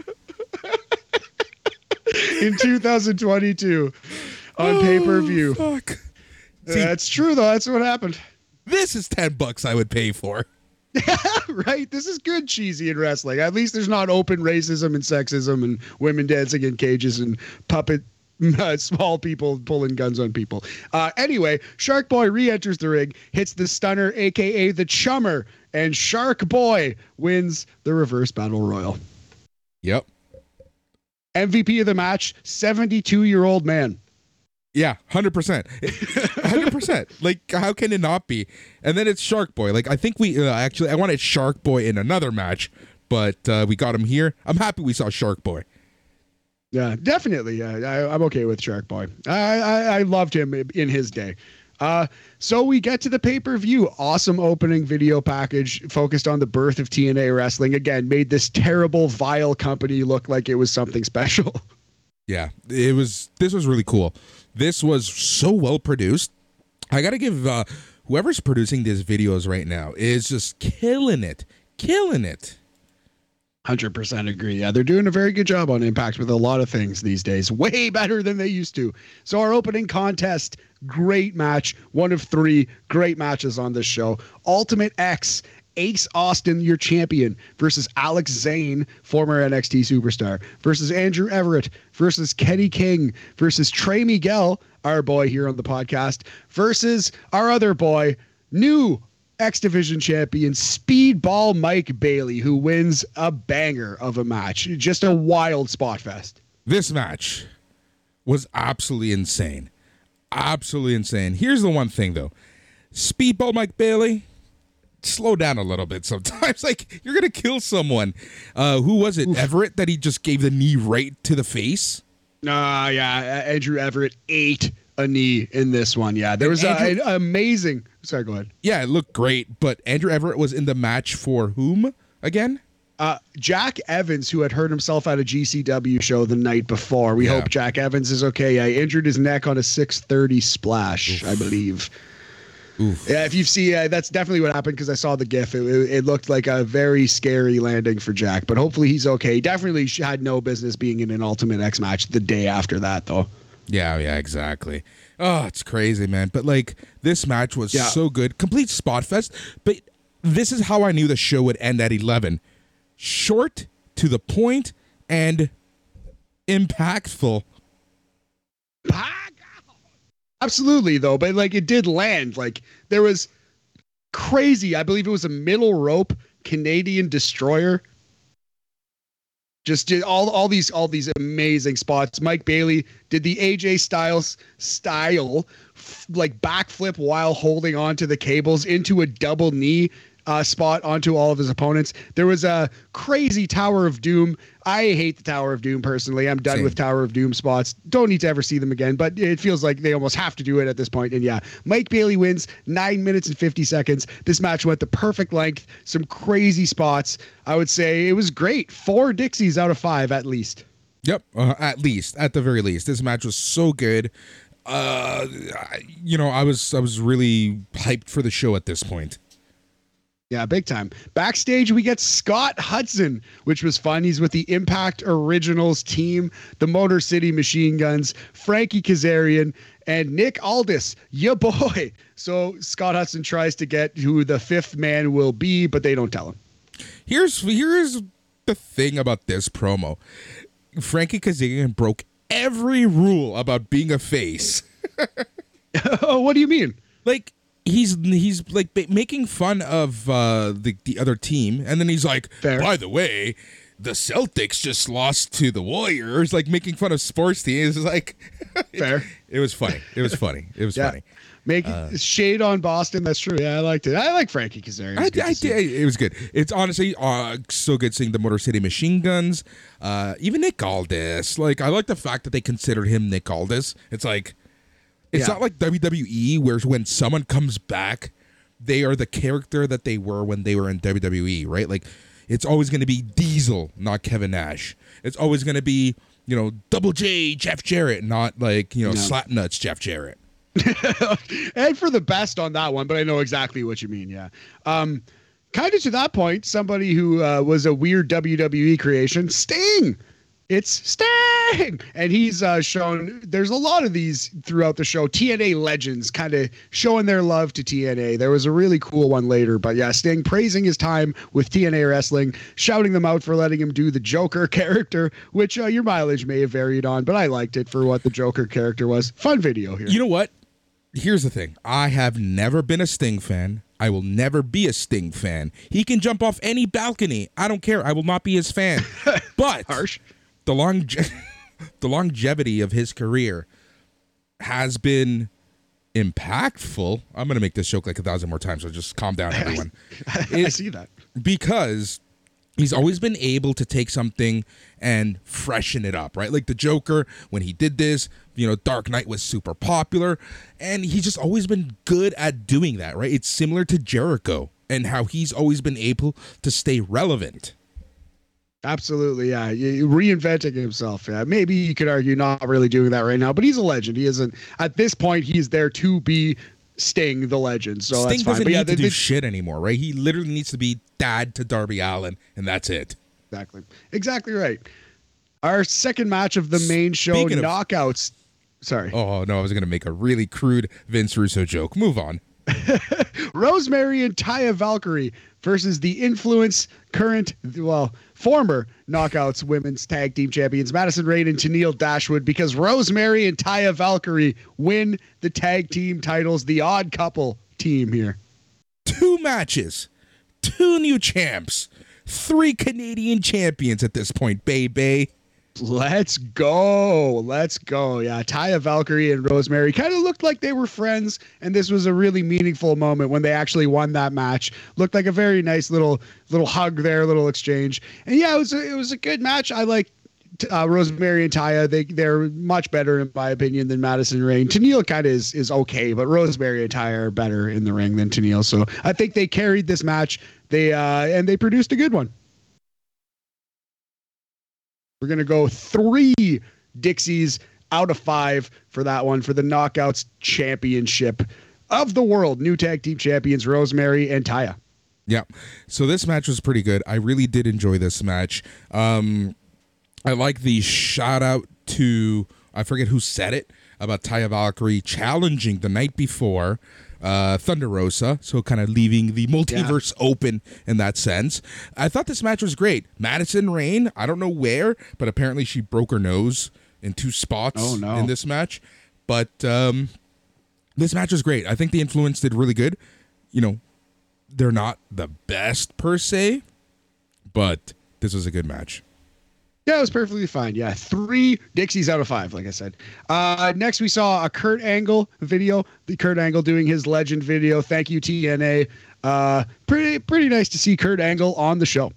Yeah, uh, this was really cool. I, I like this. Like, you know, it reminded me of ROH's last show, right? Yeah, exactly. It did feel it kind of had that. Uh, well, obviously, it was the Slammiversary, but it kind of had that celebration feel. I have to ask, with this being Father's Day, did Jason Jordan film this video for Kurt? Had to, had to. Yeah, we should have seen Jason Jordan. Swing and a miss there, TNA. Next match, Sami Callihan versus Moose in a Monsters Ball match. Boris, they did bring They back. did it. They, They, did it. I've been waiting brought all day to say this. They did the gimmick. I so love it. So the old gimmick of Monsters Ball was was that before the match, the wrestlers were locked away in a room without food, water, or light for 24 hours, and then they were released and had to immediately fight. And uh, they were supposed to make them erratic and violent. It was just it was eh, the rare kind of good pro wrestling cheese out of TNA. I love that gimmick, and they brought it back, and it, it uh, benefited Sami Callihan because he's a crazy fucker and Moose is a real athlete. Yeah, this match was so much better than it should have been. Like I really Yes. did enjoy this match. Yeah, uh, it was a it was a Sami Callihan style match, your hardcore brawl. But sometimes it works, sometimes it comes together, and sometimes it's just garbage for the sake of garbage. And this one worked. This one came together. I thought this was brilliant, and I was really fixing to say this was my match of the night. Except uh, the main event shocked me and blew me away. Here's So- the thing: you said garbage. That garbage can spot or the garbage lid spot when they're literally taking unprotected hits to the head. It's a little rough to watch in 2022. Uh, thankfully, they're using the flimsy garbage can lids and not ch- chairs. Yeah. you know what I mean. Like I, I mean like those aren't that dangerous, but it's still an unprotected shot to the head in 2022 in a fake sport. You don't need to do it. You shouldn't. Yeah, also having sh- said that, it's out. anniversary, right? Yeah, shout out to Tom Hannifin who said Abyss would have been super proud of these two. yeah, I love that. Yeah. Very nice. There's so many feels on this show. Yeah, very nice. Feel good. Yeah, but like, if you're gonna hit each other in the head, if you're gonna do one counts in the main event, do it at Slammiversary, not every Impact show. So I'm Yep. okay with it on this stage. So yeah, I just thought this was a just a wild, bloody brawl. Uh, again, too many thumbtacks in wrestling. Don't need to see those anymore. Probably didn't need the one count followed by Sami just immediately hitting another finisher and winning. I, it would have been awesome if Moose kicked out at one and then Moose won. That would have been a good finish, in my opinion. I think the one count was just a little, a little tropey, a little bit of a pro wrestling trope. At the end of the day, great wrestling match though. Sami Callihan wins with three pile drivers. Yep. That was awesome. I like the fact that it took three Paul drivers, thumbtacks, and everything, right? Um, Moose has lost two high profile programs back to back. So I hope he kind of gets his his, his rehab pro, his rehab program at this point, and I'm assuming that Sami Callihan is slowly moving up the card. I wonder. I wonder how it's all going to work. But yeah, Moose is a guy who he could end up in WWE tomorrow, though it wouldn't yeah. shock me, right? I don't know his contract status, but yeah, he's a guy who could be snatched by even AEW, but especially WWE at any time. Yeah, as long as he's uh, yeah, yeah, exactly. Yeah. So I would go as high as four and a quarter Dixies for this one. I think it's probably going to be on our list at the end of the year. Yep, agreed. Not the next match. No, I didn't have much time for this. I thought they they they tried. It wasn't terrible, but it was about average. Good Brothers versus Briscoe Brothers. Um, yeah, and the Good Brothers win the NW or not the NWA anymore, the Impact Tag Team Championship. Boris, your boy Luke Gallows. Yeah, good for them. Uh, three-time champs now. uh, I'm shocked that the Briscoes lost so quickly. Are they staying so, in Impact? They're like, what's the deal? Yeah, I think it's uh, like Mark just had another kid, and apparently, like it was a little bit of a rough go for Mark and his wife for that pregnancy. As I understand it, I hope everyone's okay. And the Briscoe clan love the Briscoe brothers, but yeah, I, in my opinion, my read is that they're just giving them some time off. Yeah, or at least felt, Mark. What happens after the match felt like a going away type thing, right? That's why I was like, hmm, I wonder what's going on. Yeah, because we got America's Most Wanted returning. Chris Harris, Wildcat Braden Walker himself, and Cowboy James Storm. So yeah, so it feels like they're kind of focusing away from the Briscoes for the time being, which is why I think Mark's getting some time off, and maybe Jay as well, just to heal up. I'm sure they're banged up, but yeah, Mark, I think probably for family reasons. It seems anyway. So America's Most Wanted, looking like they're challenging the Good Brothers. They are reunited. Chris Harris back in TNA. Yeah. Here's the thing that scares me. Not scares me, but I'm not really looking forward to too much. The way that the world is aligning, I think we're going to be seeing an FTR versus Good Brothers match very soon. Gross.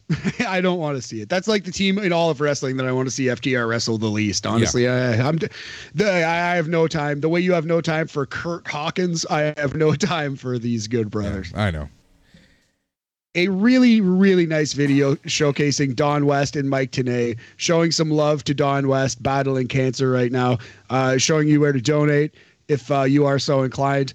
And yeah, just very, very nice. Another good feel good moment. And it was just like, man, like Don West and Mike Tenay really did try this whole time. They were working so hard to make some sense of this crazy shit. Yeah, they, kudos to them. And it just goes to show you the respect that their peers and colleagues have. You know, I don't know if you noticed, but uh, what's their name? Uh, Rehwoldt and Hannifin, they were yeah. kind of emotional after. Yeah, definitely. It was getting a little dusty in there. You could tell it meant a lot to them. It was a very, very nice package uh, video. I should have worded that better. It was a very nice uh, video package for Don West there. I'm sure he would have giggled at that. That's, that's I have to say this joke for Don West. Speaking of a nice package, who shows up next? Christy Hemme? yeah. oh, you girl, Christy Hemme. Uh, so she is introduces uh, she does introduce Scott D'Amore, the coach of Team Canada, wearing the Team Canada jersey with the Team Canada flag and hockey stick. Love to see Coach Scott D'Amore doing some commentary. Boris, correct me if I'm wrong here, but it seemed like Scott D'Amore was uh, at the same bar that Charles Barkley visited between periods. It seemed like he was maybe having a cocktail or two on Dude, this one. Scott D'Amore was amazing this night. Loved Scott D'Amore on commentary for the 10 man tag Impact versus Ring of Honor, Impact Originals versus Honor No More. So our teams are the ROH side, Honor No More, Eddie Edwards, Matt Taven, ya boy, Mike Bennett, PCO, and Vincent. The Impact side, Motor City Machine Guns, Alex Shelley, and Chris Sabin, Frankie Kazarian, Nick Aldis, and their mystery partner, the American Wolf, Davey Richards. So at first I'm like, Davey Richards, what? And then it clicked. Eddie Edwards is on the opposing team. Absolutely. So I do like that storyline. Yeah. Long time Impact legendary tag team, the American Wolves, Davey Richards, Eddie Edwards, fighting each other here on opposite sides. And also it added a little bit of intrigue because Davey Richards could easily have flipped just like Eddie did, right? Maybe that was going to be the storyline. And it should be noted that at ringside, we saw Traci Brooks, who looks better than ever. Um, you know, and, and Earl Hebner was there, man. Oh yeah, and both would get uh, heavily involved in this match. Uh, Traci Brooks jumping the uh, Traci Brooks, of course, we should say, is the wife of Frankie Kazarian, if you weren't aware. So she jumped the barricade when Maria Kanellis was getting involved. Traci Brooks chases off Maria. They have a ECW style catfight, if you will. Yeah, pretty much. Yeah, this this was a very uh, entertaining ten man tag. Lots of like shenanigans. It was you could say it was overbooked, but I think for this night, for this storyline, it was exactly what it needed to be. I If- liked it a lot. If you say this match was overbooked, then the main event was overbooked.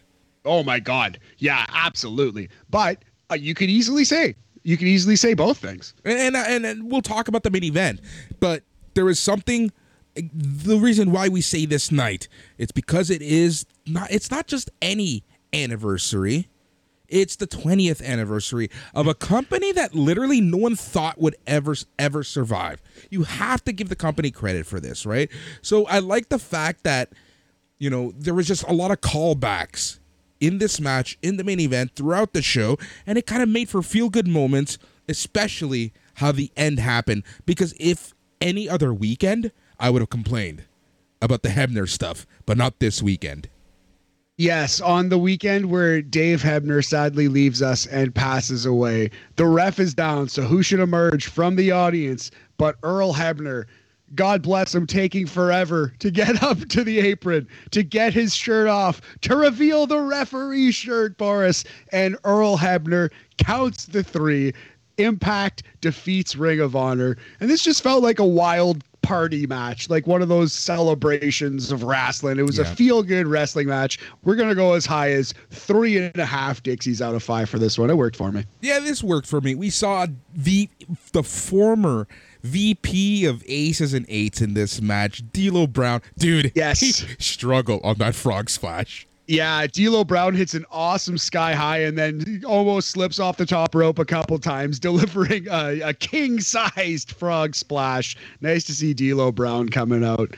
Yeah, man, this was yeah, it's good. This is a party match. It's, it was, a, indeed, it was a party. Yep. Some would, yeah. This match, this match was fun. Like, look, it wasn't the best match. Yeah, it was overbooked, but matches like this, where there's a lot of meaning, where there's a lot of stuff, you know, the Hebner stuff, especially after the match when the Hebners kind of pointed to the sky.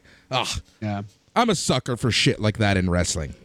Exactly, man. It's like if they could produce some real feelings in professional wrestling, this silly fake fight, especially look watch, watch that first Impact episode, the first ever TNA from 2002, and then watch this, and it's crazy that they actually produced something good and memorable Dude, like this, like not- from their 20 year history. We go from that feel good moment to the biggest surprise of the night, which I kind of knew was coming, but we got a video message from The phenomenal AJ Styles is our next TNA legend to, chime in, basically thanking TNA for his entire career and was sure to thank WWE for letting him do the video, have to kiss the ring. Vince McMahon is still strutting uh, to the to the ring to this day, my friend. But yes, AJ Styles here on TNA television, WWE wrestler acknowledging his time as a TNA legend and thanking the audience, thanking the company, thanking all the higher ups. This was nice. This was such a feel good moment. I love this. I absolutely love this. Same. That was very good. Next up, uh, another a really solid match. Dangerous. There's a couple crazy spots. Queen of the Mountain, the reverse ladder match. Chelsea Green, Deonna Purrazzo, Mia Yim, Tasha Steelz, former champion, and your winner and new champion Jordynne Grace. So, the rules of the Queen of the Mountain match in a nutshell it's a reverse ladder match. The goal is to hang up the belt, but you can't just grab the belt and hang it up. You must become eligible. How do you become eligible? Well, everyone starts as ineligible. In order to actually become eligible to hang the belt, you must score a pinfall over one of your opponents. Cool. So if you get pinned, what happens? Well, Boris, they wheel one of those fucking cages to the rings that the women used to dance in in 2002. And that is a penalty box, you see. So if you are pinned, you go to the penalty box for two minutes where you feel shame, as the movie Slapshot has taught us. that is the greatest description to this shit show, like of rules. Like it's just crazy. But I've seen some King of the Mountain matches. You know, one of the most famous ones probably being when AJ Styles won against what Angle, Jarrett, Joe, and others. Yeah. Maybe Nash was there's, in that match. Um, there's one spot that I remember where AJ gets gets flipped off the penalty box through a table, which is one of the craziest things I've ever seen in wrestling. But having said that, I think the bump that Deonna Purrazzo and Chelsea Green, the former VXT, oh took in this match was insane.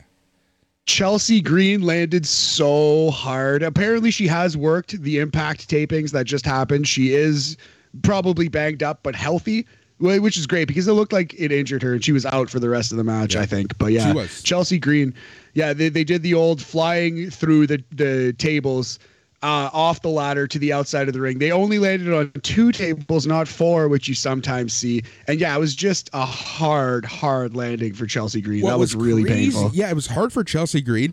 But if you notice, Deonna Purrazzo's arm was around Chelsea Green. Uh, yeah. How she didn't break her arm, I don't know. Oh, that's a really good call too, man. Yeah, it's just a dangerous, wild match. Um, a little sloppy. And uh, another complaint I would have is too much Mickie James. Mickie James was the special guest enforcer, but she was wrestling as I, I saw more Mickie James arguably than I did Tasha Steelz, who was the champion coming into this match. You know, so too much Mickie. All right, so if we're gonna complain about anything, this is the perfect way to end a imperfect championship reign. Great match. Unfortunately, Tasha Steelz was never the leader of the knockouts division and this match proved right. it. No, you're right. Uh, in a way, it's perfect, but it is a tough beat for Tasha. You know what I mean? Like she never got the focus, and then in the match where she lost the title, she barely got the focus. Exactly. It's just par for course, and it it it yeah. bothers me. I've been saying it for so yeah. long. It's been bothering me, and this kind of sucked. That alone would take down the score at least half a Dixie Carter. Yeah, I think that's fair. So yeah, we're gonna go around three, three and a half. They worked so hard; it was still an entertaining match. I'll go. Well, you want to settle on three and a half? Dixies Let's go three and a half, dude. Yeah. I gotta give the respect so, to the workers. They did an awesome yeah. job. Dangerous, crazy spots. Absolutely, yeah. It really uh, entertaining match, laid out well, except for the fact that there was way too damn much Mickie James. yeah. All right. So we get another, our final TNA backstage legend promo. This one, she's actually live on location. It's Goldilocks, your girl. She's the TNA legend. No, I'm kidding. But Goldilocks does introduce our TNA legend, Gail Kim, who thanks the audience. The most impactful knockout of all time by fan vote. Uh, it was nice to see Gail, man. I, I love Gail Kim, love Gail Kim's work. Her feud with Awesome Kong was absolutely incredible. I think she's one of the greats. I know someone who doesn't. Yeah, we don't need to name them, but one of our one of our listeners, one of our pals, not a Gail Kim fan. We won't out them. They can they can present that take if they want the uh, the scorn that will come with it, the Michael scorn that will come with it. Yep. Oh man, but yeah. So yeah, this main event. I think it's time to chat about this main event. Shockingly great match. Arguably, I would hear an argument this is the best match of Eric Young's career. I can't name a better one off the top of my head. All our Eric Young historians EY enthusiasts, let us know if there's a better Eric Young match out there than Eric Young versus Josh Alexander in the main event of Slammiversary 2022. It was uh, it was a love letter to TNA. It was literally uh, you know what it was, man? Do you remember the first Young Bucks versus FTR? Revival FTR match? Yep. That's exactly that's exactly what this was. that That's- the exact same layout. exactly what I was reading to say. I'm so happy that you saw it the same way. Dude, even from the fact that when Josh Alexander was coming out, they're like, his trunks are inspired by Kurt Angle. Yeah. You knew what we were going to get. Absolutely. So we saw a Styles clash, an angle slam through a table, ankle locks. We saw a guitar used, a la Jeff Jarrett. We saw the ring mat pulled up and pile drivers delivered, a la Bully Ray and others. And just like, just a love letter to TNA, to the wackiness, to the stars that have come out. We saw Samoa Joe's spots. Black Hole we see? Slam. We saw Abyss's Abyss's Black Hole. Slam. Like, So oh. yeah, so much fun, man. The Yeah. stroke again, Boris. We saw a stroking. we saw an STO uh, yes. and the best moonsault ever. Like, Oh yes, yes. Oh man, one of the best spots of this match was in the corner, right near. This is right near the finish of the match too. In the corner that they had pulled up the the ring padding, so it's just exposed floorboards. Uh, Eric Young eats a disgusting uranage, the old Samoa Joe thing where he rock bottoms the guy out of the corner. Eric Young eats that on the floorboards of the ring. Just When- a crazy spot. when he did that, if you notice his hands, he's like, can I still move my body? Oh, Like, absolutely. It just looked insane. This match. Kudos, kudos Oh. for taking that bump. That's a hell of a bump. Yeah. And honestly, you know what makes me prouder of this match than the fact that not only was it from Impact, the you know, the little promotion that could, two good old Canadian boys. Absolutely. Oh, Canada, home and native land, true patriot love. All of us command. Uh, man, yeah, just, a, just an incredible match. I honestly think it's the best match I've ever seen Eric Young have ever in my life. Josh Alexander, I'd say probably like the TJP Iron Man was really good. I've seen a couple of that I would say probably better. This is a great match. It will be on our list at the end of the year. It is four and a quarter Dixies at least. You could talk me into this being an all-time classic because it wrapped up so well the TNA story. It could be four and a half. I would hear that argument. Four it's and four three and a quarter. quarters. Four and three Four and quarters three. for me. Ooh, The ooh. love love letter to Impact, callbacks, announcing was great. Crowd was into it. Matches of these uh, of Eric Young's career, all of that together, honestly puts this at four and three quarters. Beautiful match, so well done. After the d- insane Uranage, uh, we get a C4 spike on the exposed Yes. ring boards. One, two, three. Josh Alexander wins. He celebrates to close the show. Dude, this was so good. Yeah, people like talked a lot of shit. Eric Young main eventing pay per view in 2022. Did. LOL. I did. Yeah. Fair enough. But hey, we had to eat some crow on this one because this match was a phenomenal wrestling match. Like you said, Josh Alexander wins with his double underhook pile driver, the C4 spike, 18 minutes and 50 seconds. One of the best wrestling matches of the year. Honestly, the best impact match of the year. For Yeah. sure. This is so good. Like Josh Alexander is continuing his claim to be, you know, top 3 wrestlers of the year so far. Yeah, man, he's had a spectacular year doing good work in TNA. And hey, I think we did it, buddy. It was a longer show than I expected. We spent a lot of time on that uh, retro TNA show. There was a lot to discuss, though. Yeah, th- this is exactly what I wanted this to be. Dude, I am my voice is really starting to go. I don't know you I don't know how many times well you have seen that I've just started coughing up a storm. Yeah. Yeah. I'm sorry to keep your brother. Take a break, grab some medicine, put a Halls into you. Thank you very much for listening, everyone, though. This was a fun show. We have a lot coming up. Next week, it's going to be at least we got to do Forbidden Door star ratings. We're going to talk some Forbidden Door. The week after that, we could talk some money in the bank. The week after that, we got the G1 for a bunch of time. We have some gimmicks coming up in the summer. We're going to maybe we're to work on like a, a retro show or two. Perhaps TNA will make its way back in, in in a month or so. I'm not doing it every week. You can't fucking make me, Boris. I won't. I can't pay you enough to do it. Ah. Yeah. Anyways, honestly, thank you, Matt. This has honestly been a very fun show. Chatting sports, chatting wrestling, chatting everything in between. And to all the listeners, again, thank you for listening. For the S Enemy patrons, we love you. You know, it, it means so much to us. We do this for the love of the game. Having said that, he's Matt. I'm Boris. Stay tranquilo. Ay, ay, ah!